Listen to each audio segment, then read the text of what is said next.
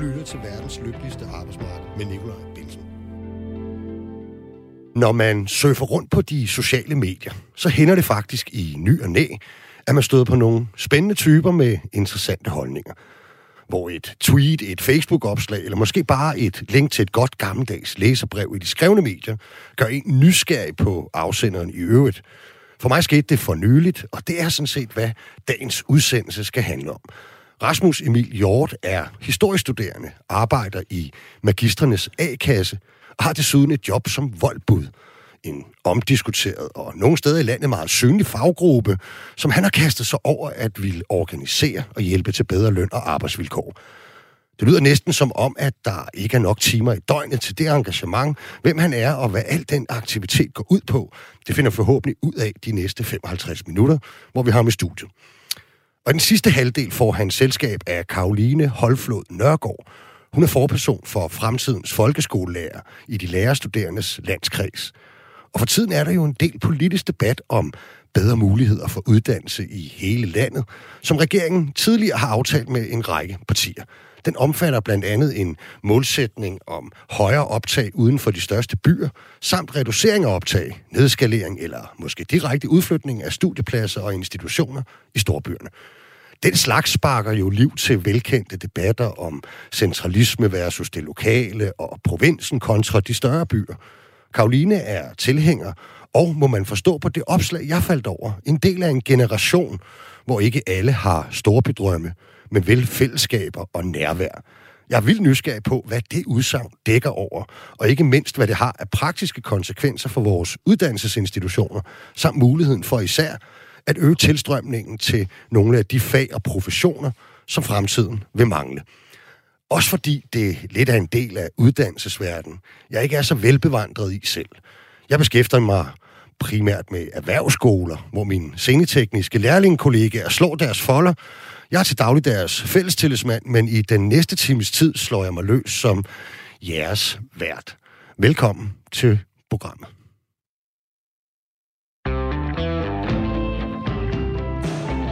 Til verdens lykkeligste arbejdsmarked med Nikolaj Bensen.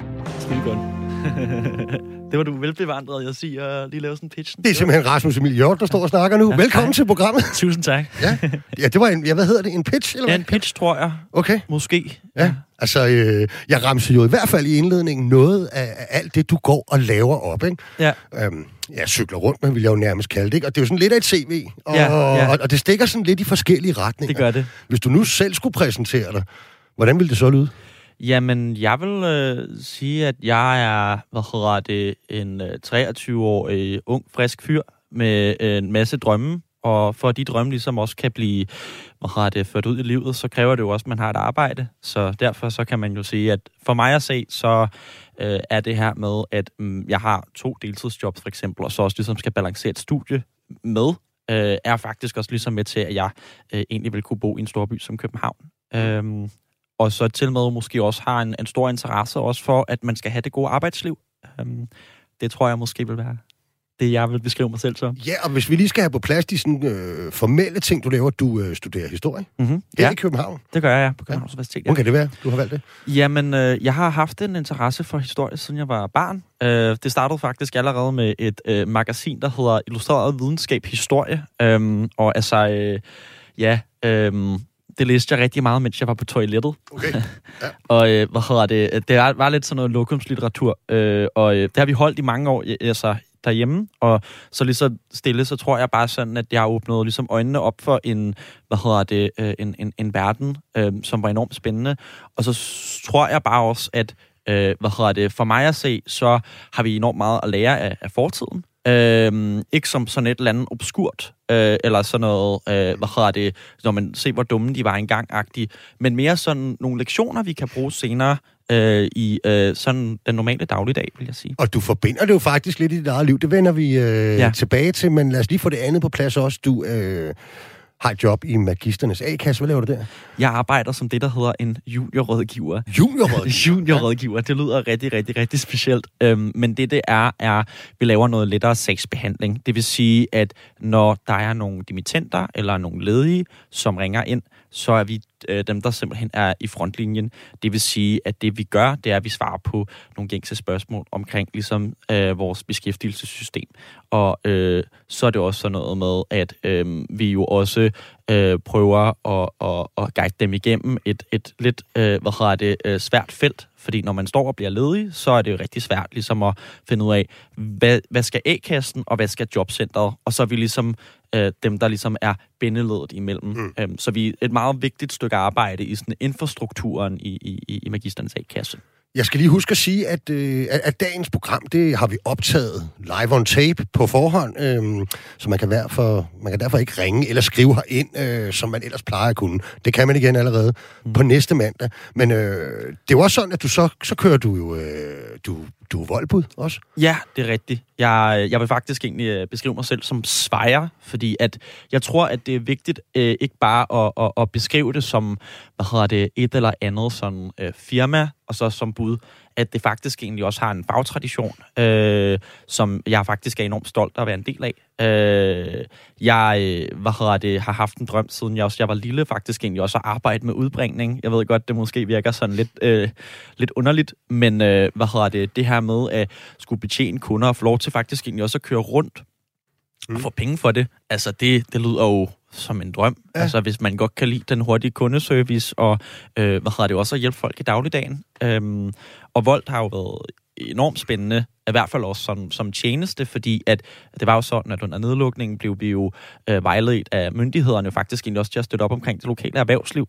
Og da restauranterne lukkede, der kunne vi jo ikke ligesom gå på restaurant og, og, og, og, og nyde en uh, familiemiddag der har jeg så ligesom været med til ligesom... Der var mange, der omstillede sig, og så kunne man ja, lave takeaway i stedet for. Nøjagtigt, nøjagtigt. Og, og der har vi jo ligesom været med til både at sætte, sætte uh, smitten ned, men simpelthen også at give den der uh, oplevelse, uh, som man jo ellers ville have fået på restauranten, men bare derhjemme. Så, uh, jeg, jeg kan godt lide, du kalder det svejer, og du har øvet ret. Der er mange store danske personligheder, der, ja. der har startet deres arbejdsliv sådan. Altså blandt andet kan jeg huske på stående fod uh, Anker Jørgensen, tidligere ja. statsminister.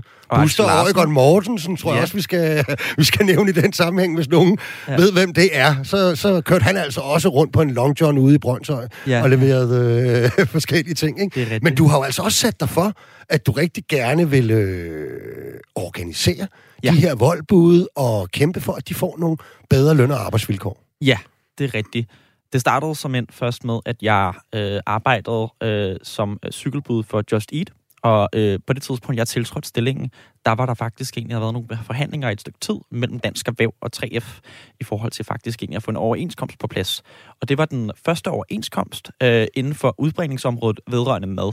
Og der øh, blev jeg ligesom øh, hvad hedder det, øh, introduceret til en, en helt anden verden, øh, i forhold til, hvad var det for nogle forhold? Man havde jo hørt lidt om øh, prekarisering. Det er sådan et øh, universitetsbegreb, der øh, hvad har det kort øh, kan forklares som sådan nogle usikre ansættelser, at man simpelthen øh, for eksempel er ansat øh, hvad hedder det, på sådan en 0-timers kontrakt, eller som man for eksempel kender det fra byggeriet, sådan arm- og benfirmaer, hvor at man er sådan atypiske ansættelser. Atypiske ansættelser. Det, det kalder man det i byggeriet ja. og i den ja. akademiske verden mere prekariatet. Ja, prekariatet, ja. ja, prekære ja. ansættelser. Kan man egentlig sige, der er sådan, måske sådan lidt en, en rød tråd i dit engagement, både som sådan studiepolitisk aktiv øh, mm. i, i, det, det er du også, ikke? ja, det er jeg også. Det er jeg også. Ja, ja, i, i, hvad hedder det, i Magisterforeningen. Ja. Og, øh, og så det her med, at du også, øh, altså den røde tråd lidt er de her atypiske ansættelsesformer, det har du mødt i dit øh, ja. arbejdsliv simpelthen. Stort set. Ikke andet, eller hvad? Jeg har ikke mødt andet. Nej, okay. øh, det, det er det, der er så interessant, øh, fordi at da jeg fik mit første reelle lønarbejde, øh, det var i, øh, hvad hedder det, øh, Netto, og der har man jo også en, en prøveperiode, hvor de lige skal se en anden. Mm. Øh, jo, jo, du har jo godt nok et opsigelsesvarsel, men det er sådan, at hvis du så øh, jo ikke klarer dig godt i den der prøveperiode, og jeg vil altså sige, det er altså også et fag egentlig også at være butiksansat, så det er ikke bare en hver gymnasieelev, der kan sætte sig foran ned i kassen, og så bare begynde at blive vejen. Jeg var i hvert fald ikke sådan god til det. Så jeg blev vist døren, øh, og det var ligesom sådan første gang, jeg faktisk egentlig sådan øh, kom i kontakt med arbejdsmarkedet. Og den her udsathed, man jo konstant hele tiden har, altså det her med, at man ikke er sikker på sin ansættelsesvilkår. Jeg husker, at jeg har snakket med mine forældre meget omkring det her med, at... Øh, det, det var et helt andet ungdomsarbejdsmarked. At det var ikke, altså man, man godt kunne møde ind for eksempel lidt senere en gang imellem. Altså det ved jeg godt, det skal man jo ikke, øh, men altså der var bare lidt mere øh, loose i forhold til den her sådan, hvad kan man sige, måske lidt mere magret mentalitet. Og det, det, den har altid sådan præget min, min, min, min ansættelse. Det her med, at man faktisk egentlig ikke ved, om man, hvorvidt man har et, et arbejde i morgen. Øh, jeg har arbejdet øh, med nogle forskellige former sådan for, for vikariater øh, og freelance arbejde.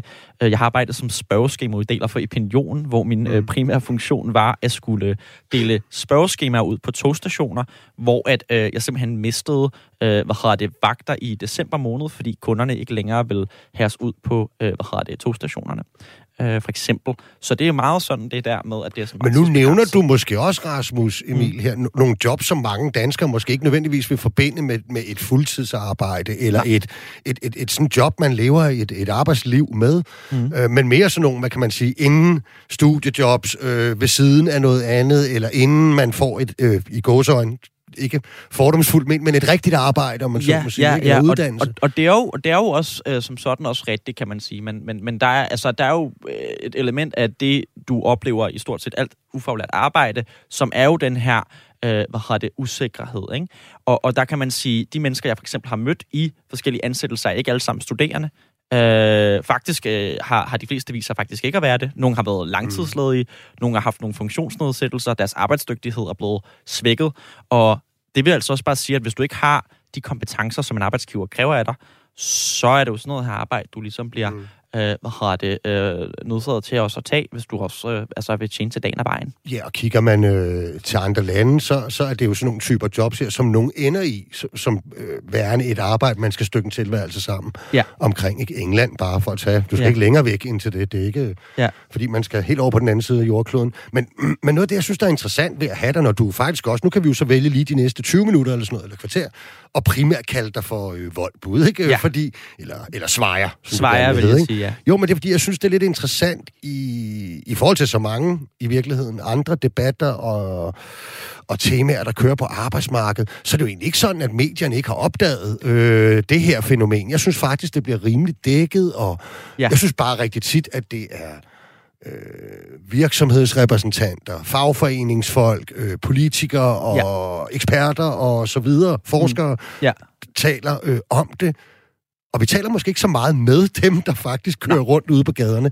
Og det kunne selvfølgelig være interessant, så, så skulle vi ikke sådan lige prøve at kaste os lidt over det? Jo. Og så tænker jeg, kan du ikke starte med at tage os øh, en tur med på arbejde øh, på cyklen? Jo.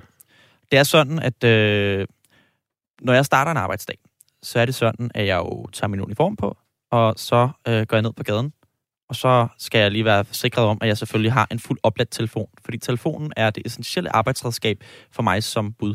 Det er her, hvor at jeg får øh, hvad hedder det, en orientering om... Øh, og den bliver ordre. udleveret, den telefon, eller hvad? Nej, det bliver den ikke. Vi der er en app, man henter? Eller? Ja, ja, ja. Det er faktisk sådan, at jeg øh, har skulle oprette mit eget fødevare CVR-nummer, øh, fordi at det er jo sådan, at vi selv skal stå for at indberette skat, øh, og øh, det er jo fordi, at Volt jo kalder os for freelancer, men hvilket jeg jo faktisk egentlig vil sige, vi, vi ikke er. Men det kan vi måske lige vende, ja, vende tilbage til. Nå, men det er så det her med, så, så øh, dukker jeg så op, hvor at det er øh, et sted, hvor der øh, er rigtig mange ordre, der ligesom bliver koncentreret. Det er sådan noget, man kalder for et hotspot, hvor sådan at den her tekniske algoritme, nu er jeg ikke ingeniør, så jeg ved ikke, hvordan det sådan egentlig er, men, men, men, men, men så vidt jeg forstår det, så er det ligesom sådan, at man er geografisk placeret et sted. Det kunne for eksempel være Rådhuspladsen, som vi jo ikke er så langt væk herfra, øh, hvor at, øh, så plinger der sådan en ordre ind, og så får jeg først at vide, okay, der er en kunde, der har bestilt det her fra den her restaurant,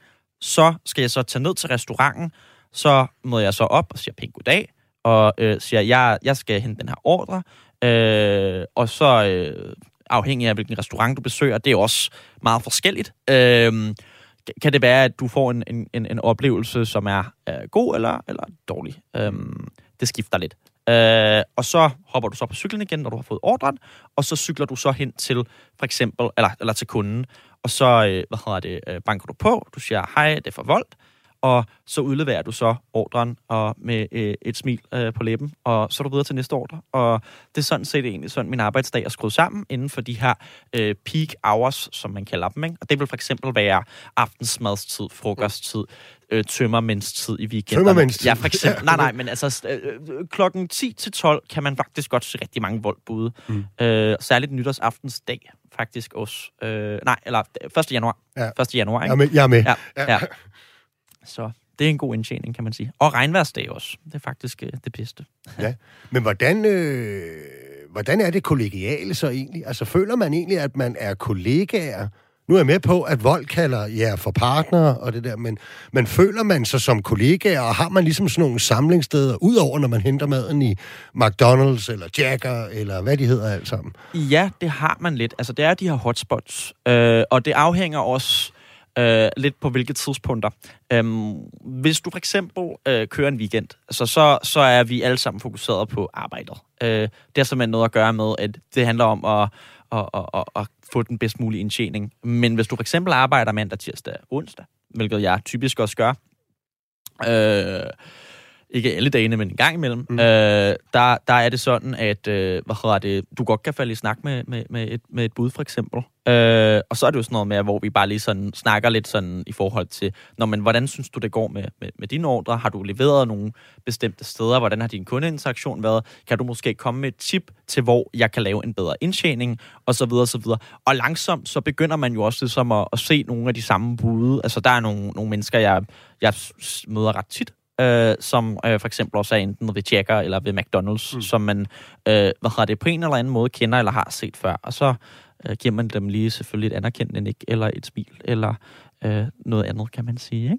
Hvordan ser dine kollegaer ud? Er det, er det folk ligesom dig, der øh, laver alle mulige ting? Øh, er studerende, eller er det, det folk, der har et fuldtidsjob som det der? Det er meget forskelligt. Altså, ja. der er øh, fuldtidsbude, og så er der også nogen, der øh, gør det et par timer, og det er også afhængigt af, hvad er det for et kørselsværktøj, som folk faktisk egentlig bruger. Mm. Øhm, hvis du møder folk i biler, øh, det er faktisk nogen, som, øh, hvad hedder det, øh, mit indtryk har været, når jeg har snakket med nogle af dem, øh, der har det været rigtig svært faktisk egentlig også ligesom at finde ud af, om øh, de egentlig arbejder med det fuldtid, at de siger sådan, men jeg er bare sådan et midlertidigt, og så møder man dem tre måneder efter, og så arbejder de stadig med det.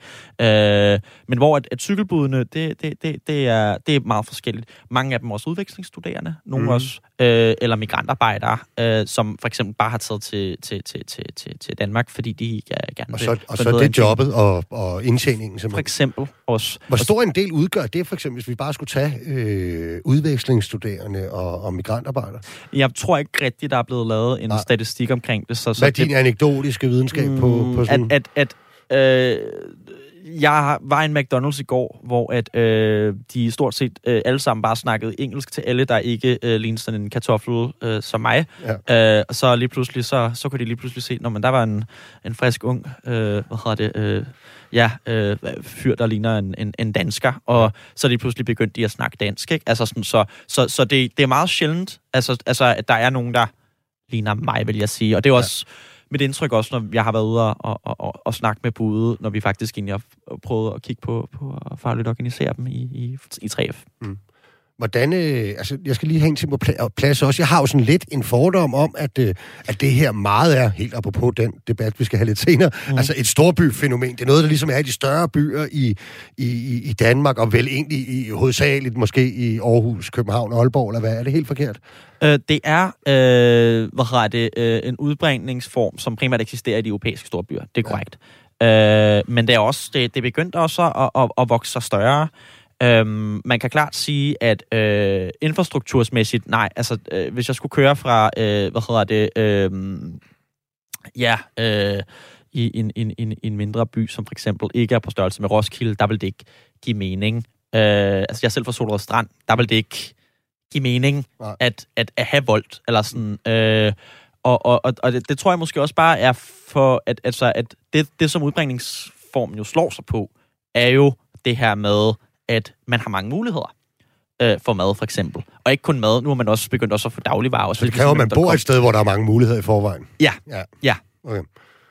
Jamen, det giver jo for så vidt meget god mening, ja, kan man ja, sige. Ja. Prøv lige at, prøv lige at ramse lidt op, hvad, øh, som du ser på det. Vi, vi snakker meget om det her med, at de her udbringningstjenester, øh, platformsøkonomi og alt sådan noget, at, at øh, Øh, vores angrebspunkt er lidt det her med, at, de, at, at vi mener, at de er falske selvstændige, ja. og der bliver brugt alle de her begreber med, at de er partnere og ikke lønmodtagere osv. Ja. Hvad er det, der er problemet ved det? Ja, så den måde, hvordan Volt er organiseret på, øh, i forhold til øh, ansættelsesvilkår, det er jo, at der jo ikke rigtig er nogen... Jeg bliver set som en partner.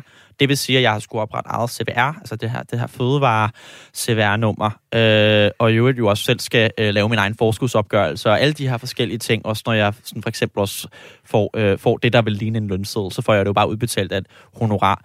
Det, som det faktisk egentlig fjerner øh, fra Volt, er jo egentlig et form for arbejdsgiveransvar. Det vil altså sige, at øh, alle udgifter i forhold til for eksempel sådan noget som, øh, hvad hedder det, øh, egen cykel, mobiltelefon, så videre, så videre. Det er de egentlig øh, fritaget fra, fordi altså, de har jo bare gået med til en enkeltmandsvirksomhed som mig. Mm. Mit firma hedder i øvrigt Gazelle AS, fordi det er den hurtigste øh, hjorteart. ja.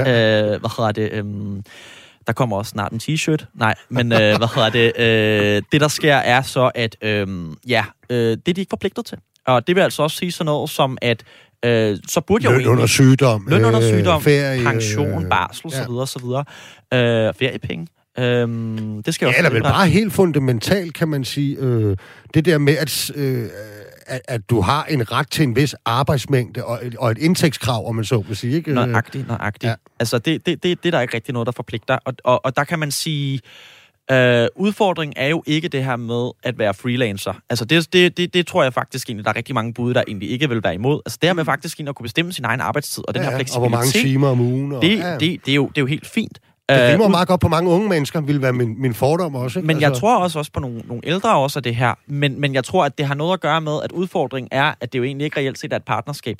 Altså nu, nu, nu har jeg ikke mødt med Søren Meyer Svendsen, som er den administrative direktør for, for Vold Danmark. Vi har ikke siddet sammen til et eller andet bestyrelsesmøde, hvor at Gazelle AS, som jeg repræsenterer, og Vold Danmark, som han repræsenterer jo så, øh, ville øh, hvad hedder det, ligesom diskutere, øh, hvad, hedder det, øh, hvad, hvad for noget vil de ligesom kunne forpligte mig, og hvad vil jeg kunne forpligte dem for et, for et samarbejde. Det er rimelig indsidigt. Også for eksempel i forhold til sådan noget som, som ret til at anvende et toilet.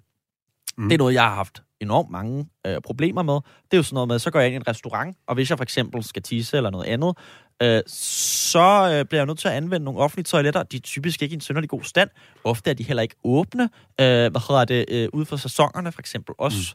Mm. Øh, og jeg har en, en helt øh, bemærkelsesværdig øh, oplevelse faktisk her med, at øh, selv i øh, Volt har også nogle supermarkeder, noget der hedder et Volt-marked, nede, nede ved landemærket, hvor at, øh, jeg øh, faktisk øh, skulle tisse på et tidspunkt. Så jeg går ind og spørger, øh, jeg, skal ind, jeg skal ind og lave en ordre. Hej, øh, jeg skal til at lave en ordre her lige om lidt. Kan jeg lige hurtigt låne toilettet?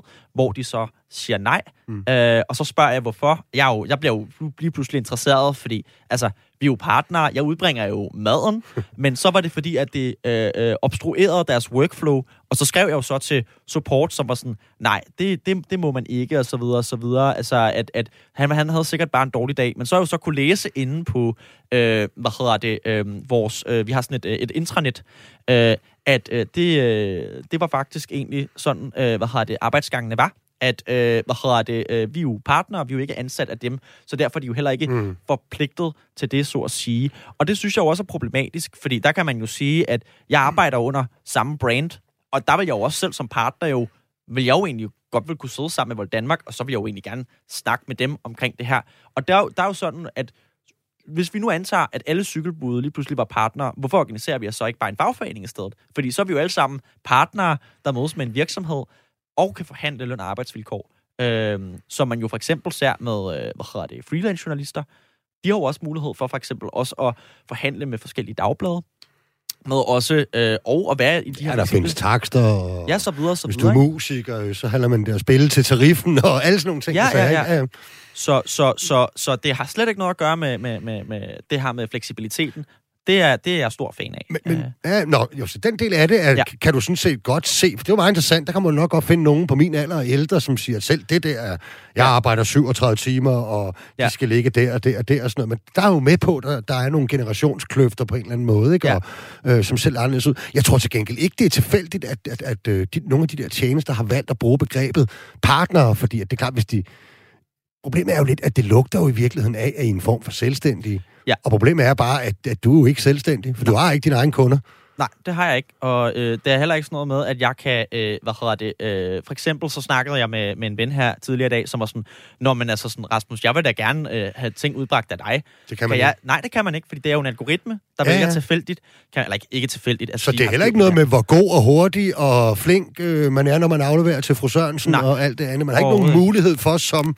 at lave en kundekreds. Nej. Nej. Nej, nej, nej. Det har jeg ikke oplevet, øhm, har det egentlig har været en mulighed. Så det kan man også selv sige. Der, der optræder jo også det her mærkelige selvstændighedsbegreb, mm. som egentlig ikke er at, at, at være væsentlig. Lad os, prøv, lige- lad os lige skrue frem til, at, øh, at, at der jo faktisk lige her for nylig falder en, øh, en skatteafgørelse. Ikke? Ja. Hvad, er det, hvad er det, den har af, af konsekvenser? Ja, øh, nu er jeg ikke skatteretsekspert, men øh, det, det... Det er jeg heller ikke. Jeg er scenetekniker, så du, du er historiestuderende, så du er tættere på end, ja, øh, ja, end det, mig. må, det må man jo Ikke? sige. Øhm, det, som det øh, er med til, er jo at åbne op for en debat omkring, øh, hvad hedder det, øh, vores lønmodtagerstatus. Der er det her øh, voldbud, der hedder Mads Magnussen, øh, som også øh, har været undercover journalist. Som jo har været journalist, Som ja, faktisk som var også- undercover. Ja. Ja, som har skrevet om, om, om, om vold for Fagbladet 3F. Mm. Mm. Og han har så også øh, sendt en forspørgelse til Skatterådet, som er det her øh, be, øh, hvad hedder det, øh, organ mm. i Skattestyrelsen, som øh, kan afgøre forskellige individuelle tvister. Øh, og det har han så spurgt ind til, det er så i forhold til, så er der så ligesom blevet udgivet nogle bilag, og for at gøre en lang historie kort, så det han spurgte var, er jeg en lønmodtager ud fra øh, skattelovgivningen i Danmark? Og det har Skatterådet så givet ham medhold i. Øh, det, der så er en udfordring ved det her, ved at man så kan sige, Nå, men det lyder da spændende, kommer det her måske til at skabe en præcedens?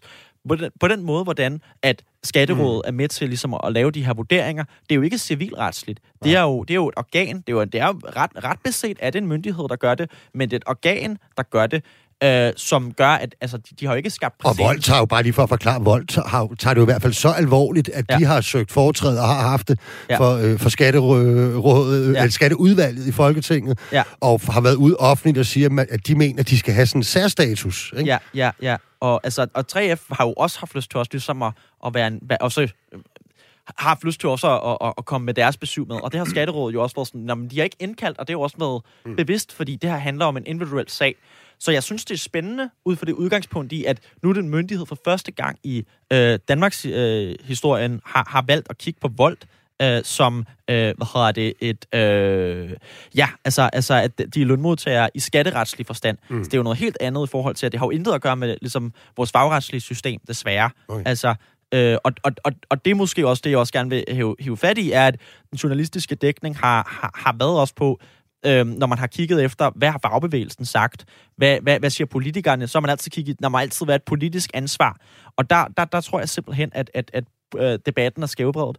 Altså, og, og, og det er også fordi, at jeg tror, at man har svært ved at se, hvordan finden skal man kigge på at få skabt en lønmodtagerstatus, om end om det er noget, budene har lyst til selvfølgelig også. Det er jo, det er jo, de skal jo overbevises i forhold til det. Det er jo, det er jo frivilligt at være medlem af en fagforening. Der kommer jo et ekstra pres for, ja. For EU snart, ikke? Altså. Ja. hvor der jo også netop er tale om, at, øh, Ja. at, at de vil gå ind, og der skal arbejdes for at få afskaffet øh, de, de gåseøjne falske selvstændige. Ja, ja, ja, og der har man nedsat en kommission øh, her øh, fra den danske regering, øh, og man kan sige, det er ikke det mest ambitiøse, øh, kan man sige, i forhold til, at der er et relativt detaljeret udspil, som, øh, som parlamentet har, har eller nej, kommissionen har, har præsenteret. Øh, og øh, hvad hedder det, der kan man sige, at det, er en- det, det, det, det der, der, der, jeg tror, at det, som man er bange for, som man jo generelt set er bange for, øh, når vi snakker om arbejdsmarkedspolitik herhjemme, det er jo, hvor, hvor, hvor stort et politisk pres kan man lægge. Og det kan jeg egentlig også godt forstå, øh, og, og en eller anden måde også, egentlig også respekt for, fordi det handler jo om, at øh, den her branche bliver kun organiseret, hvis der er et cykelbudende ved det. Og det har jo også noget at gøre med, at øh, jeg skal jo mødes sammen med mine andre kollegaer, og så skal vi snakke sammen omkring det her med, hvad er det for nogle fordele, øh, vi faktisk egentlig vil kunne få af at, at få en lønmodtagerstatus. Okay. I, I forgårs, tror jeg det var, ja. Hvilket så på, på mandag bliver i sidste uge, Ja. der, hvad hedder det, øh, der havde du en kronik i politikken med overskriften Vågn op medietyper. I årtier har cykelbud ræse rundt på powervilkår. Ja. Øh, ja, ja, frisk øh, melding. Og hvor du øget jo lidt, som vi var inde på i indledningen, forbinder øh, dine forskellige verdener, som henholdsvis øh, historie, interesserede og studerende, og cykelbud og fagligt aktiv. Øh, Ja. jamen, hvad er det, du, øh, hvad er det, du siger den? Ja, meget kort, så er det sådan, at øh, jeg oplevede her øh, 1. januar øh, en meget øh, hvad har det, interessant scene, som øh, jeg tror, der er rigtig mange andre københavnere, der også bare har, lidt, har, har, har set og været sådan, Nå, det er da lidt sjovt, at de alle sammen er samlet her. Øh, men jeg har jo en masse brancheerfaring, så jeg ved jo, hvad der foregår her. Og det er jo sådan, at øh, jamen, de venter simpelthen på en masse ordre. Øh, det er ikke øh, synderligt øh, hvad har det, unikt. Øh, man ser det også alle mulige andre steder øh, rundt omkring i Europa. Det, du ser det i Berlin, du ser det i, i Bruxelles, øh, hvor jeg også har været og også har set øh, cykelbud også øh, samle sig de her forskellige steder. Øh, og, og jeg, jeg øh, har været enormt interesseret i, ligesom sådan, øh, det, altså udbringning på cykel, det er jo ikke noget nyt. Altså, man, man husker jo Buster, for eksempel. Så må der jo være noget historie. Så, så det, jeg jo øh, blev interesseret i, det var, at jeg snakkede faktisk egentlig med min stedfar, som sagde, når man, der var de her svejere her. Øh, og så sagde han, at han selv havde arbejdet som cykelbud. Og så fik jeg jo bare lige en krog, og jeg er jo øh, historiestuderende, så jeg øh, hvad hedder det, bliver jo også naturligvis interesseret i, om der er nogle kilder et sted. Øh, så jeg tog på Rigsarkivet og kiggede øh, i intenst i tre måneder for at øh, lede efter, øh, hvad hedder det, øh, hvad hedder det, øh, arkivalier. Øh, og det, jeg fandt, var øh, nogle gamle medlemsblade, øh, som egentlig øh, åbnede op for sådan en cykelbud-organisationshistorie. Øh, altså det her med, at der er nogle unge mennesker, som øh, har haft også, ligesom os cykelbud i dag, en midlertidig stilling, altså det her med at være cykelbud øh, i mellemkrigstiden, så man som sådan et midlertidigt arbejde. Øh, hvis det var, man ikke for eksempel kunne øh, finde en praktikplads, øh, så var det ligesom cykelbuddet. Det var ligesom før man trådte i de voksnes rækker. Problemet var lige pludselig, at der var ikke noget at træde ved de voksnes rækker, når mm. der ikke var nogen praktikpladser. Øh, og det, der lige pludselig sker, det er, at øh, man ligesom beskriver det her med, at øh, udbringning, det bliver sådan det helt nye og det hippe og sådan noget. Ligesom vi ser i dag med, med Volt og Hungry og, Just Eat og sådan noget. Det, det der sker, er, at øh, der kommer de her telefonkiosker. Du har sikkert øh, set dem på Rådhuspladsen for eksempel, eller Trianglen, hvor at, øh, der sker den her budekspedering. Og det synes de bare er enormt smart, øh, forbrugerne. Så det vokser sig jo stort og større og større og større. Øh, og, der, og det betyder også, at der kommer mere arbejdskraft, men lønnen den stiger ikke. Den stagnerer. Mm. Øh, og det, der jo er jo så specielt her, det er jo, at de her mennesker er jo også vokset op på et tidspunkt, hvor arbejderbevægelsen er jo begyndt at, at, at vokse frem. Øh, og det vil jo sige, at øh, hvad hedder det, øh, den her faglige bevidsthed og den her offentlige debat, den har jo allerede været her. Så det faldt dem faktisk egentlig øh, naturligt ind, faktisk egentlig også at søge som en sammenslutning, hvilket de så gør. Og det bliver så til noget, der hedder budenes organisation. Så opretter de, øh, hvad hedder det, et sangkor, et altså kooperativ for arbejdsløse, øh, hvad hedder det, bude, som simpelthen også bare skal tage pedalplads til, for eksempel hvis det er sådan, at de ikke kan finde noget arbejde, så får de, øh, hvad hedder det, nogle kontrakter, der bliver sendt ind igennem der. Og det bliver egentlig sådan et or- organisk system. Øh, der er så sådan, at der er jo selvfølgelig også nu, øh, og dengang var der nogle udfordringer med sådan en masse uorganiserede bude også. Mm. Og der var de sådan, når man, altså, så mødte de ligesom det, som de, de beskrev det faktisk i litteraturen som tvivleren. Altså, man kan, altså jeg tænker også, at en, en, en hver øh, lytter, har, har, der prøver at altså, engagere sine kollegaer til at melde sig ind i fagforeningen, kan jo også sige, ja, men hvad, hvad nytter det egentlig? Hvorfor skal jeg betale det her kontingent? Hvor at de var meget sådan, jamen det her er en skole for faktisk egentlig senere, at når du tiltræder et andet fag, så har du faktisk egentlig fået en bevidsthed med, at enighed, det skaber øh, stærke kollegaskaber, at enighed er med til faktisk egentlig også at lade os stå stærkere i for eksempel løn- og arbejdsforhold.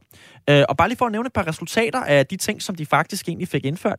De fik afskaffet det, der hedder øh, fyringsalderen, som var, at øh, de her bude, når de lige fyldte omkring, altså lad os sige, altså det var børn, altså det var, de var Mm. 15-16 år, de her, altså det var nogle helt unge mennesker, øh, som, som gjorde det, at de, de, hvor at de, øh, hvad har det, øh, fik øh, simpelthen skubbet den op til change, altså hvad har det, øh, værnepligtsalderen, til hvor lang tid de egentlig måtte være ansat. Så fra 18 til 21. Så det vil altså sige, at de fik faktisk noget mere tid til egentlig også at være ansat, og så for eksempel også øh, lønstigning så videre, ikke? Altså her kunne man jo godt høre, at du var historiestuderende, vil jeg ja. Sige. Ikke? Altså meget øh, fedt perspektiv egentlig. Ja. Hvis vi lige her, vi nærmer os nemlig inde i, i, i den her blok. Hvis du bare lige riser kort op, hvad skal der til for, at det faktisk kunne gå hen og blive et rigtig fedt job, øh, også måske for andet end, øh, end unge mennesker? Jeg tror, at øh, man jo faktisk egentlig bliver nødt til egentlig at snakke omkring, øh, hvad hedder det, øh, svejerkulturen. Jeg tror faktisk, vi skal stoppe med at kalde cykelbude for cykelbud, Mm. og begynde at kalde dem for svejer. Altså, det er jo det det her med, at jeg synes faktisk, at vi skal se budgærningen som et fag uden en fagprøve. At det her med, at øh, vi faktisk egentlig øh, har et, et, et fag, der er stolt af kundeservice, mm. der er stolt af udbringning, og som faktisk egentlig spiller en meget vigtig rolle inden for kritisk infrastruktur. Mm. Det er altså meget, meget, meget spændende bud. Øh. Men ved du hvad, du bliver, øh, du bliver hængende hos mig og er med til at diskutere noget andet lige om lidt, ikke? Yes. Det er så godt. Til verdens lykkeligste arbejdsmarked med Nikolaj Bensen. Den er... Der, der, og det betyder jo, at du har stillet ind på Radio 4. Og i den første halvdel af programmet har vi talt med Emil Rasmus Hjort, historiestuderende, A-kassemedarbejder, faglig aktiv, cykelbud og til sydnødende svejer, har vi jo lige hørt, at det hed. Men altså, en hel masse andet også. Han bliver hængende, mens vi lige om lidt får Karoline Holflod Nørgaard med på en telefon. Hun er forperson for de lærerstuderendes landskreds, og altså måske en af vores kommende folkeskolelærer. Og vi skal blandt andet tale om, måske lige frem, debattere, det bestemmer mine to gæster jo, regeringspolitik med at sikre uddannelser i hele landet, og vel nok også mere konkret uddannelsespladser i provinsen, måske på bekostning af studieoptag i de større byer. Nogle mener ydermere, at denne politik gerne må udmønte sig konkret på en måde, hvor de klassiske velfærdsprofessioner, som for eksempel skolelærer, socialrådgiver og pædagoger, til gode ses på bekostning af universiteterne, i storbyerne. Så hæng bare ved derude, det skal nok blive spændende. Også selvom at dagens program er optaget på forhånd, og I således ikke kan ringe herind eller skrive for den sags skyld. Det kan man altså allerede igen næste mandag. Nu skulle jeg meget gerne kunne sige velkommen til Karoline. Er du med mig på en telefon? Hej. Der kom du op her, og du, øh, det er jo helt op fra Norge, vi har fat i dig i virkeligheden, er det ikke?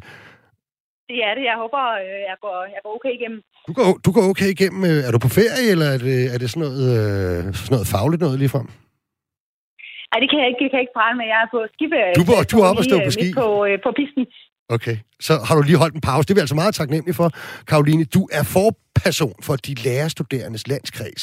Hvad går den chance ud ja. på? Jamen, øh, det går ud på, at jeg har fået æren af at repræsentere vores øh, medlemmer, altså sige, lærerstuderendes landskreds er studenterfagforeningen for, øh, for de lærerstuderende i øh, Danmark, så vi organiserer lige godt halvdelen af alle lærerstuderende, øh, og er også en kreds i Danmarks lærerforening. Så, øh, så på den måde har vi også øh, lidt med dem at gøre. Okay. Og hvad, øh, hvad er det sådan, hvis du hvis du sådan kigger ud over øh, landskabet, og du, jeg går ud fra, at du er rundt omkring på mange af, af, hvad hedder det, af stederne, hvor man uddanner lærere, og alle mulige steder i landet. Hvad er, og har selvfølgelig selv øh, medstuderende, hvad er ligesom øh, temaerne, hvad er det, der optager øh, de kommende skolelærer i Danmark? Ja, men noget af det, der optager os rigtig meget, det er, at vi skal have en bedre uddannelse. Vi er i gang med at lave en, en helt ny læreruddannelse lige nu, og det er blandt andet sådan noget med, at vi måske er blevet lidt for akademiske og er lidt for lidt i praktik og ude og møde de der elever, vi skal, vi skal mm. undervise. Øh, og så optager det os jo også, at øh, vi ikke er, øh, er nok, øh, at vi er bekymrede for, at der ikke kommer nok ind på læreruddannelsen, og at der ikke er nok, der vælger at blive folkeskolelærer øh, bagefter. Og det er jo bekymrende, fordi det kommer ikke til at hjælpe på, på, på hvilken kvalitet af arbejdsmiljøet, som vi kan se, når vi, øh, når vi bliver færdige med uddannelsen. Okay, det er egentlig meget interessant. Så, så faktisk meget af det, som, som du oplever, og jeg tænker, som I som forening også øh, koncentrerer jer om, det er jo noget af det, der virkelig bliver diskuteret i øjeblikket, at, at folkeskolen er blevet for, for, hvad kan man sige, ja, akademisk er måske lige voldsomt nok et ord, men i hvert fald for lidt praksisnær, ikke, tror jeg, man kalder det i din verden, ikke? Jo, lige præcis. Altså, man kan sige, vi har på en eller anden måde fået bygget en fortælling op om, at når man er god i skolen, jamen, øh, så er man god til at sidde ned på sin stol og læse i en bog, sådan lidt karikeret sat op. Mm. Og det har jo aldrig været meningen med, med skolen. Så det er noget af det, vi jo også arbejder for, at vi skal blive øh, bedre til at udvide forståelsen af, hvad det vil sige at være dygtig, og der er flere elever, der skal have en succes mm. i skolen. Men øh, det kræver altså også nogle, nogle gode uddannede lærere. Og, og tesen, bare lige for at bygge en tråd til det, det er jo også, at, at, at det faktisk også i den anden ende jo, for det første måske får tilskyndet øh, lidt færre til at tage nogle af de erhvervsfaglige uddannelser, men jo faktisk også måske skaber nogle, øh, hvad kan man sige, nogen, der, øh, der går ud af folkeskolen lidt mindre kreative, end vi faktisk gerne vil have, at, øh, at unge danskere er, så vi kan få nogle iværksættere og, og nogle selvstændigt tænkende, øh, dygtige unge mennesker. Ikke? Det var bare mig, der randede lidt her. Lød, lød det rigtigt, Karoline? Ja, det lyder, det lyder helt rigtigt. Nå, det godt. Vi er også optaget af, vi er også optaget af, at der kommer flere på erhvervsuddannelserne, men vi synes, det er vigtigt, at, at det, der handler om at lave god skole, faktisk ikke handler om at få nogen på erhvervsuddannelserne, men det handler om, at man ikke skal gå i skole og tænke, at den eneste måde, man kan klare sig godt efter 9. klasse, mm. det er ved at starte på gymnasiet. Og det kræver også, at der er mange af de særligt piger, der ikke trives særlig godt i skolen nu, fordi de føler, at de altid skal have det rigtige svar, før de så række hånden op. Hvis de nu prøvede at arbejde lidt mere med nogle praktiske fag, jamen, så kunne det også være, at de kunne tage nogle flere chancer og prøve nogle ting og sådan noget. Og det, det tror jeg sådan set ville være godt for alle. Øh, Okay, interessant. En af grundene til, at jeg jo faldt over dig, Karoline, ikke? Altså, det kan jeg lige skal sige, det var jo, at jeg surfede sådan lidt rundt på Twitter, og så, og så så jeg noget, du havde skrevet. Og det synes jeg var interessant. Jeg læser det lige op, ikke? På vej hjem fra Esbjerg, hvor vi har budt velkommen til de nye lærerstuderende. Jeg talte med en af dem, som var flyttet fra, stadig med tre store bogstaver, Aarhus, på grund af studiemiljøet. Jeg kan ikke sige det ofte nok. Vores generation har ikke alle storbydrømme. Vi vil fællesskaber og nærhed. Og så efterfulgt af et hjerte. Og jeg kan jo godt regne ud, at det sådan på, på en eller anden vis er en kommentar til hele debatten om at sikre uddannelser i hele landet, og, og til en vis grad måske også øh, kan være på bekostning af, sådan, af dem i de større byer. Ikke? Øhm, men, men, øh, men hvad dækker det der, øh, du skriver egentlig over? Jeg synes, der er mange lag i det nemlig. Ja, men jeg tror også, jeg har, jeg har pippet lidt om den udslutningsaftale af mange, af mange omgange. Øh, og man kan sige, at det her er jo nok en, en, en kommentar til, at vi kan godt nogle gange føle os lidt ramt af fortællingen om, at øh, alle studerende, det er universitetsstuderende, og alle studerende, de, øh, de drømmer om at gå på sådan nogle kæmpe store campusser i øh, storbyen mm. øh, og flytte, flytte ind til byen. Og det er, det er sådan set ikke det, vi oplever fra, fra vores medstuderende. Vi oplever, at vi har nogle af de allerbedste studiemiljøer øh, uden for de store byer. Det er der, vi laver og uddanner de bedste lærere. Øh, og vi oplever rigtig mange, måske faktisk særligt her efter øh, corona, altså øh, gerne vil nogle fællesskaber og gerne vil noget nærhed og noget tryghed. Øh, så vi synes, vi har en opgave i sådan at, at udbrede billedet af. Øh, øh, også at øh, der er jo også mange, der senere i livet, og ikke bare når de er 19 år og står med studenterhuen i hånden, øh, skal vælge uddannelse. Og de, har måske, de bor måske også langt væk fra København eller Aarhus. Øh, og dem, dem synes vi, vi har en ansvar for også at give en plads i debatten. Okay, jeg ved ikke, hvor bevidst det er, men det, det er så også som om, du skærper den en lille bit smule, ikke? Fordi at du siger ligesom, at som, som var det et modsætningsforhold, at, øh, at, at, at, at din generation har ikke alle store bedrømme, men vil fællesskaber og nærvær, jeg tænker. Altså ligger det i det, det kan man trods alt godt få begge steder, eller at man mere kan få det uden for de store byer? Jeg synes mere, man kan det uden for de store byer. Okay. Altså man kan sige, øh, os der studerer i de øh, store byer, det øh, har jeg også selv gjort, så det, skal jeg, øh, så det, det kender jeg øh, lidt øh, til. Øh, men vi har jo også vores øh, fritidsinteresser øh, alle mulige steder rundt omkring i øh, byen. Øh, byen øh, har mange muligheder. Øh, og, øh, og det kan der jo være rigtig mange øh, gode ting ved. Men øh, jeg synes også, man skal være meget bevidst om, at det har også sine ulemper. Og en af de ulemper, det er, at vi har, øh, at vi måske bliver mere ensomme. Det er i hvert fald det, vi oplever. Vi bliver mere ensomme. Vi måske bliver mere rodløse. Øh, at øh, der sådan set øh, også er noget fedt i det der med ikke at have alle muligheder i hele verden. Vi vil gerne sådan øh, få stillet lidt en modfortælling op til den der idé om, at nu flere muligheder øh, vi har at vælge imellem som unge, jamen nu bedre er det for os. Øh, det, øh, det tror jeg faktisk hverken vi bliver bedre uddannelser af, eller at vi bliver lykkeligere af. Okay, lad os lige få... Vi har jo en anden ung studerende, endda en universitetsstuderende, en af slagsen, øh, stadig med os i studiet, Rasmus Emil Hjorte, historiestuderende. Øh, hvad, hvad tænker du om, øh, om, om nogle af de ting, som Karoline bringer til tors her? Jeg synes, det er nogle øh, rigtig gode problemstillinger, som hun også opstiller. Øh, og, og, og det, hun siger, det er jo i og for sig også rigtigt. Det giver også mening med, øh, hvad hedder det, blandt andet også læreruddannelsen. Man skal jo være så tæt på praksis som overhovedet muligt. Og det er jo ikke alle øh, lærere, som øh, kommer til at øh, hvad har det, undervise øh, hvad har det, i, øh, i en storby. Altså, det er jo en folkeskole, ikke? Altså, det er jo, det er jo, det er jo, det er jo øh, hvad hedder det, øh, en, en, en skole for, for folket. det, altså, sådan, det, så det er, jo, det, er jo, det er jo alle kommuner. Så, så, så, så det, det synes jeg egentlig ikke er en, en, en, en dårlig ting. Og det har jo også noget at gøre med, også, altså uddannelseskvaliteten bliver jo nok også nemmere i forhold til, at man altså faktisk egentlig også finder praktik Øh, steder, som faktisk egentlig er tættere på, på ens uddannelsessted end for eksempel Campus Carlsberg. Mm. Det, er det, jeg tænker, det handler det vel også lidt om, nemlig Karoline, og jeg tænker, og meget af det her handler jo i, i, i det hele taget jo om, at man, altså det er jo overskriften på det, man gerne vil vende en udvikling, hvor trods alt, på trods af det, I to står og fortæller mig her, så er udviklingen jo, eller har været i hvert fald, at, at at, at for mange i hvert fald unge har søgt mod de større byer, øh, når de har øh, søgt, søgt, søgt uddannelse. Og så kan man diskutere, om det skyldes den bestemte struktur, der er. Øh, vi vil i hvert fald gerne have den vendt, oplever jeg politikerne sige. Ikke? Og det oplever jeg, at du er enig i, at, at, at den udvikling skal vendes, Karoline. Det er jeg, og det vil jeg rigtig gerne gøre, uden at banke en masse universitetsstuderende på, på oven i hovedet. Jeg har valgt også universitetet øh, lige efter gymnasiet, og det er der et rigtig stort pres for, at vi gør. Øh, men det er en udvikling, vi er nødt til at, at forvente. Og på, på den måde minder det jo ret meget om udviklingen om, at der altså er flere øh, unge, der skal have lyst til at vælge erhvervsuddannelse uden at, øh, og ikke vælge gymnasiet. Øh, det, kan vi, det kan vi se rigtig mange paralleller i. Okay, men, men prøv lige at forklare mig så, hvor, hvorfor er det, det er øh, så vigtigt at vende det der? Altså Danmark er jo ikke et land, som...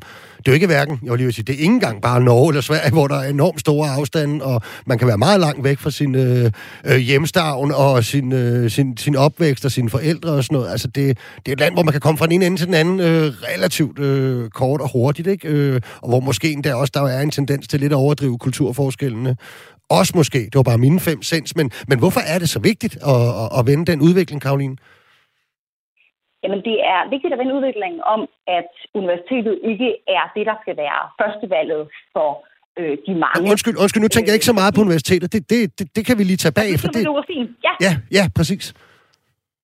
Ja, man kan sige, for os der hænger det jo sammen. Fordi jeg tror, hvis, hvis, hvis vi kan øh, få brudt fortællingen om, at de allerfedeste studiemiljøer, de er i de store byer, jamen, mm. så får vi også øh, helt naturligt brudt øh, med ideen om, at, at universitetet ligesom er det allerfedeste i de store byer. Så, så på den måde bliver der en, en naturlig sammenhæng.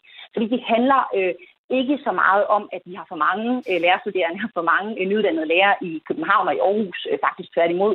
Øh, det handler om, at vi skal have flere lærerstuderende i hele landet.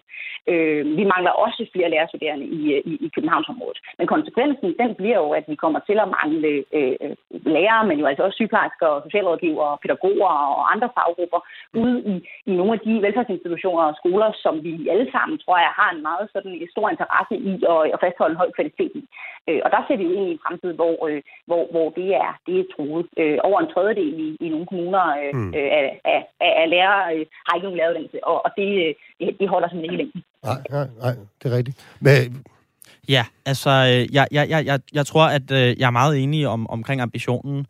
Øh, men hvis vi sådan, måske skal, skal forholde os også lidt til, øh, hvad er det egentlig for en, for en forlisaftale, man har lavet, så synes jeg, der er rigtig mange udfordringer mellem det, som øh, Karoline siger, og så også øh, den ambition. Øh, først og fremmest kan man se, at de øh, konsekvenser, der er af, at man, man, man simpelthen har valgt for eksempel at, at koble øh, socialpolitik og uddannelsespolitik sammen, som man jo lidt har gjort her nu. Altså det her med, at man siger, at der er nogle øh, områder i Danmark, øh, hvor vi ligesom skal vende udviklingen, men så tager vi allerede for eksempel nogle øh, studiepladser. Øh, for eksempel kan det være, at man jo for eksempel gerne vil flytte, øh, i, i mit tilfælde kunne det jo godt være en, en, en kandidat, øh, hvad hedder det, øh, et, et andet sted. Så vil man jo sige, at først og fremmest, øh, så er det det her med, at øh, man får ikke tilført flere midler til de her studiepladser. Man kommer jo rettere sagt til faktisk egentlig at, at, at, at mindske kvaliteten. Øh, men jeg tænker generelt set i forhold til øh, professionsbachelorne, øh, nu min mor er selv pædagog, øh, og, og, og, og hvad hedder det, snakker også rigtig meget om de udfordringer, øh, der har været med faget. Øh, og der er det jo særligt også det her med, at der faktisk egentlig ikke er sådan mange øh, altså, øh, unge pædagoger, som stadig vender tilbage. Altså hun snakker om, at der er, hun arbejder i Ishøj Kommune, øh, at der er sådan, at øh, der, der er udskiftning hele tiden. At mm. efter praktikken, så har de ikke lyst til at være der. Hvad jeg lige skal prøve at rise et par facts op, ikke? Altså for den aftale, det fordi man taler om. Ikke? Altså der er blandt andet, der skal oprettes 23 nye konkrete uddannelsestilbud i hele landet. Man ændrer det såkaldte taxametersystem, så det bliver mere attraktivt at udbyde uddannelser uden for de, øh, de større byer. Og der skal udarbejdes en plan for, at man i 2030 vil se, at optaget af unge i de større byer er blevet 10% mindre, enten ved at nedskalere, altså lukke uddannelser, eller ved at flytte dem ud af de større byer. Ikke? Og så, så er det jo klart, så på et eller andet tidspunkt begynder der jo, og måske er det allerede gået lidt i gang, så begynder der jo sådan lidt et hundeslagsmål om, hvilke uddannelser det så er, øh, der enten skal nedskalere, eller lukkes helt, eller flyttes ud, og så videre. Ikke? Og, og der er der jo nogen, blandt andet... Øh, Blandt andet har danske professionshøjskoler, de har været ude og sige, at man helt bør droppe at fjerne pladser i storbyerne for uddannelser som lærer, sygeplejersker og pædagoger, ud fra øh, en vurdering af, at, øh, at det, det er jo faktisk nogle af de steder, hvor man mangler øh, sygeplejersker og pædagoger for eksempel. Det, det er jo virkelig i storbyerne. Øh, så det skal man helt droppe. Til gengæld skal man så tage hele reduktionen øh, på universiteterne. Øh, og det forstår jeg lidt på det, du sagde før, Karoline. Det er du enig i. Nej, jeg, jeg går faktisk endnu længere. Jeg ligger mig faktisk du går mere længere? Øh, over mod, hvad der egentlig var, øh, var, øh, har været det, der ligger i aftalen, nemlig også at skulle reducere pladser i store byer øh, på øh, professionsbacheloruddannelserne. Fordi hvis vi kan, skal kunne lave et bæredygtigt øh, optag øh, på ny laderuddannelse, øh, blandt andet i Hillerød og i Svendborg, så kræver det, at der er nogle af dem, der ellers vil komme i Odense eller i København, øh, som, øh, som tager til, øh, tager, tager til øh, lille smule. Det er kun sådan 30 km eller noget i den retning øh, øh, uden for de to øh, byer. Og det, øh, og det håber vi, at de, de vil gøre. Men det kan altså også kræve, at, at vi er nødt til at skære lidt på nogle pladser øh, i, i de største byer. Øh, men jeg synes også, at vi skal fastholde reduktionsmålet i, øh, på universiteterne, og på, på den måde er jeg helt på linje med professionshøjskolerne. Jeg, jeg, jeg ved jo godt, at nu, nu, og det er 2030, man skal ramme det her niveau, ikke? Så der er et stykke, for det første er der et stykke tid nu, men, men der går også lidt politisk taktik, også for institutionerne i det her. Det skal man jo ikke være bleg for. Vi kan alle sammen huske dengang, da, da DR skulle spare et større beløb, og de sagde, at den eneste måde, de kunne spare det på, de havde vendt hele bøtten, men det var altså at lukke et øvrigt rigtig populært øh, underholdningsorkester. Ikke? Øh, og sådan noget vil man måske se, at der også lidt kommer nogle offensiver fra nogle af de her uddannelsesinstitutioner, hvor de gør noget, som jo kan se rigtig tåbeligt ud. Øh, jeg, jeg læste jo en, der havde skrevet, at altså, man har fjernet pladser på IT-universitetet i København, øh, på et tidspunkt, hvor vi står og mangler IT-folk. Og jeg tænker jo bare, Karoline, det er jo sådan nogle ting, der godt kan pible frem, hvor man tænker, det er da enormt svært at forklare. Øh, det, det, det kan også ende så skidt jo, øh, hvis det ikke det går som professionshøjskolerne eller danske professionshøjskoler siger, at man øh, lukker i de større byer nogle af din uddannelse og pædagoger og sygeplejersker osv. Øh, for at forfølge den her tankegang. Det, det bliver da svært at forklare øh, danskere generelt, gør det ikke? Ja, og jeg tror, nu skal man holde tungen i munden, fordi den øh, politiske aftale blev lavet med en politisk ambition. Så har øh, uddannelsesinstitutionerne mm. meldt tilbage med nogle planer, øh, og på baggrund af det skal der nu starte nogle forhandlinger om, mm. øh, øh, om, om selve implementeringen. Og så ved jeg godt, at Alternativet de er smuttet, og de har sagt, at det ender aldrig godt øh, og måske blevet lidt skræmt over de planer, som, som, som uddannelserne har meldt ind.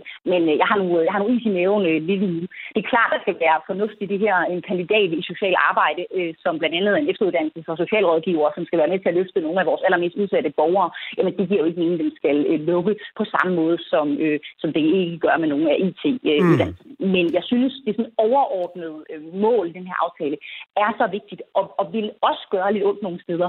Øh, for eksempel ved, at der er nogle lærerstuderende, som oplever at de ikke kommer ind på læreruddannelsen i Aarhus, så i stedet for er nødt til at tage til øh, Silkeborg eller måske til en ny uddannelse i Horsens. Øh, men det er altså en, en pris, vi er villige til at betale, i hvert fald for vores vedkommende, øh, for at sikre, at vi, vi, vi på sigt forventer den her øh, bevægelse og sørge for, at vi kan have, have mere bæredygtige uddannelsesudbud i hele landet. Tror, tror du, øh, Karoline, at... Øh at hvis man for eksempel øh, også øh, lægger nogle flere øh, universitetsuddannelser ud i landet, at det også vil hjælpe til at, øh, at færre ender på universitetet, og i stedet for for eksempel søger over imod læreruddannelsen, sygeplejersker, pædagoger og så videre. Er, er der det direkte link? Håber man det, og håber du det? Altså, det er jo her, det bliver rigtig svært. Fordi jeg har ikke lyst til at øh, slå en masse universitetsstuderende i, øh, i hovedet, som jeg sagde øh, før. Men samtidig så er der jo en sammenhæng. Vi går ind i en tid med faldende ungdomsgenerationer, og vi mm. ved, at mange af dem, der starter for eksempel på læreruddannelsen, jamen de har øh, tidligere øh, øh, læst øh, for eksempel nogle samfundsvidenskabelige øh, uddannelser eller humanistiske uddannelser på universitetet. Øh, og efter et, et, et års tid, så er der rigtig mange af dem, inklusive undertegnet, der opdager, at øh, hov, man ville jo faktisk gerne arbejde med mennesker, eller der var lige så mange forelæsninger, eller øh, var der egentlig overhovedet øh, jobs øh, nok som udviklingskonsulenter i en kommune, øh, eller hvad mm. det var, man var blevet lovet, man kunne øh, uddanne sig til øh, og så skifter de til læreruddannelsen. Og den bevægelse ser vi rigtig mange steder.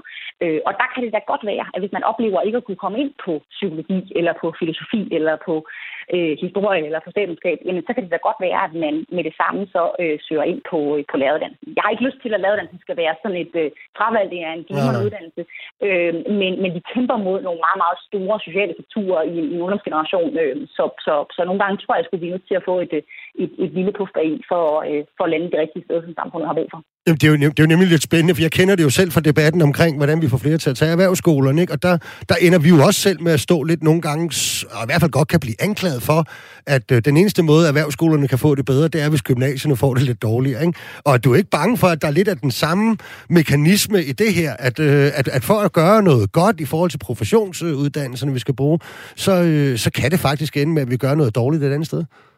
Utilsigtet endda. Jo, jeg, jeg, jo jeg, jeg hører også godt alle de universitetsfolk, der kalder professionshøjskolerne for usolidariske og siger, at vi bare skal forbedre vores øh, arbejdsforhold og styrke vores uddannelse, så skal de studerende nok stående til.